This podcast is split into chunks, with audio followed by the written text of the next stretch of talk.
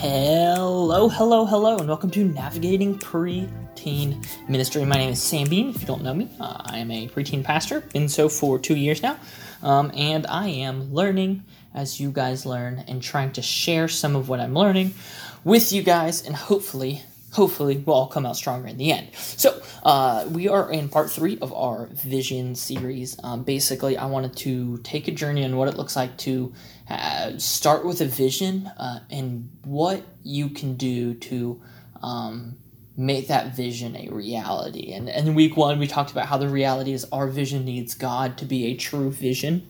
Um, without God, it is just an idea um, a hope and a dream, and it has no bearing or eternal significance, right? If we are not, uh, you know, kneeling to the will of God and letting Him lead us, then our vision is um, selfish, prideful, and ultimately can be destructive so it is important that we have a vision that is truly uh, following God. And last week, we talked about how we can take that true vision um, and put a plan to action. We talked about how we can take a vision from God um, and the steps we need to take to plan it and create something that is um, that goes from a abstract idea to something concrete that we can attain. Um, and this week we were talking about what happens if we add a team to this attainable vision um, and how we can create a functional vision out of that.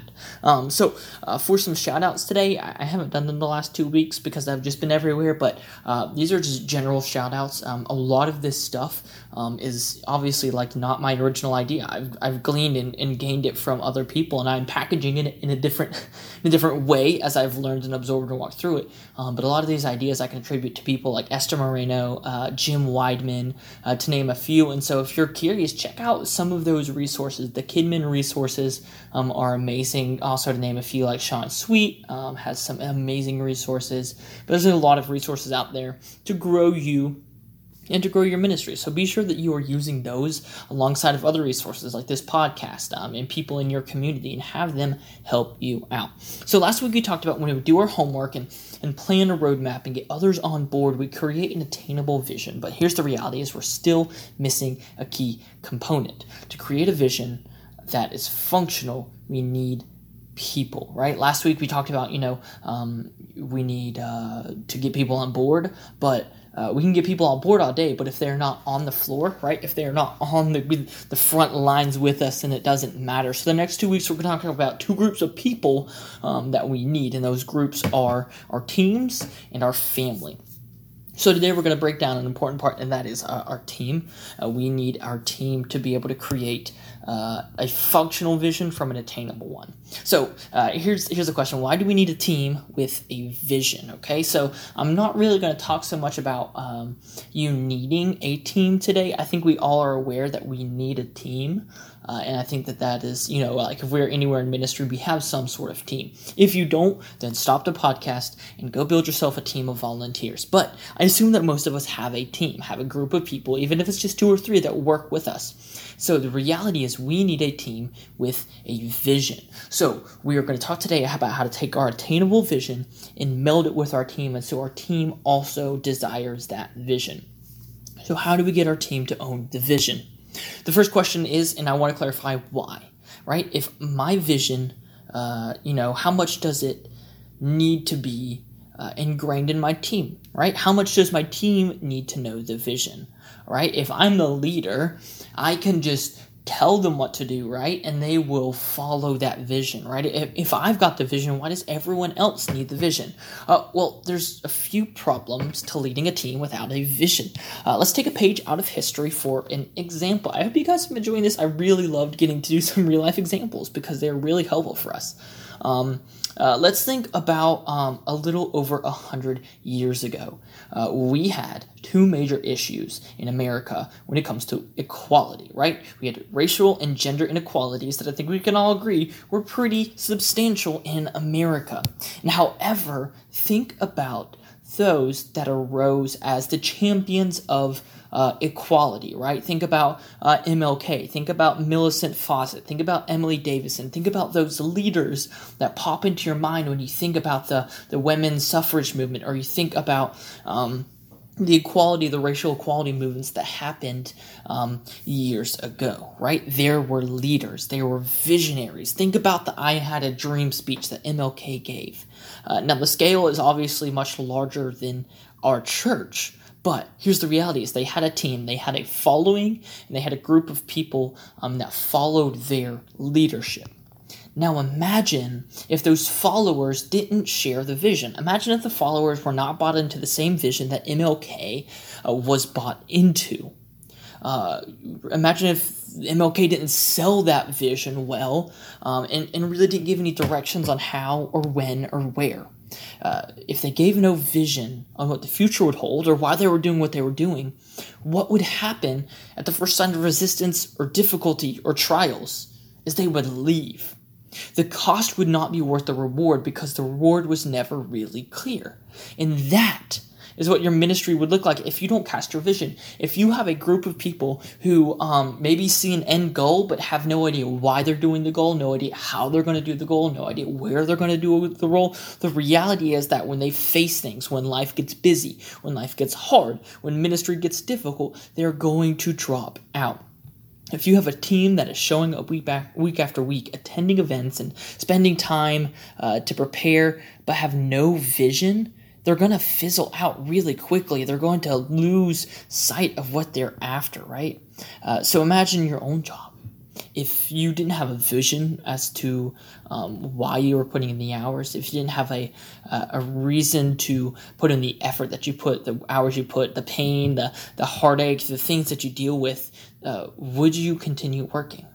No. If we don't have that vision, if we don't have that reason, then that is where we lose it. And so the same as for our volunteers. If they don't see the vision, if they don't see the value in the effort they put in, what's going to happen is that when they reach a rough few weeks, when they are tired, when summer hits, uh, and that parent in your ministry now has their kids all day during the week, what happens when you try to challenge your team to do more? What happens if they uh, are calling them, if you're calling them to a higher calling, if you're calling them to do more? What happens if you are applying pressure when they've already got some? Uh, I've got a verse. Uh, thinking about a verse in Philippians here, Philippians 3 12 through 14, it says, Not that I have already obtained all this or have already arrived at my goal, but I press on to take hold of that for which Christ Jesus took hold of me. Brothers and sisters, I do not consider myself yet to have taken hold of it, but one thing I do, forgetting what is behind and straining towards what is ahead. I press on the goal towards the goal to win the prize for which God has called me heavenward in Christ Jesus. And I think that that is a great example and a great transition to what we need to do. You see, Paul had a goal. Paul's goal was Christ Jesus. All right, I press on to win the prize for which God has called me heavenward in Christ Jesus, right? That is his goal.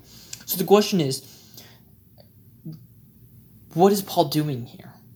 He's not just stating his goal, but he's calling them. He's calling the Philippians in this case uh, to follow him, right? To oh, to mimic him. He has another verse where he says, you know, follow me as I follow Christ. So the question is, um, how can we be like Paul? How can we be like MLK? How can we be like those leaders and cast that vision to our team so that when things get tough, when life is hard, when ministry is real, that they are not burned out, they do not leave, and they do not abandon the vision.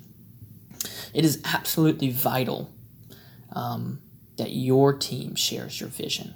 And here's a few markers, here's a few things that you can think about uh, to, to really compare and think does your team share your vision? Um, number one is your team may not share your vision if they can't tell you your vision or goal of your ministry.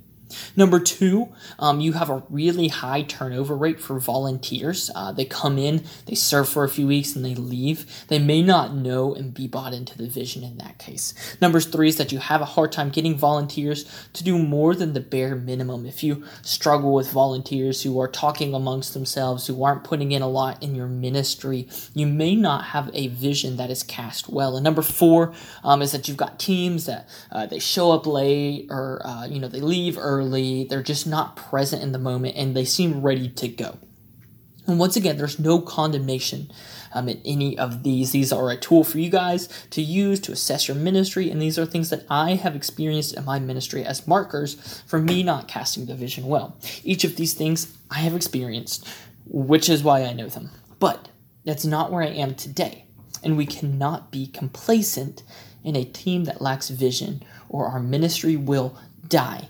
I think that this is one of the most crucial components to reaching that vision is sharing that with our team. So we've determined we need a vision.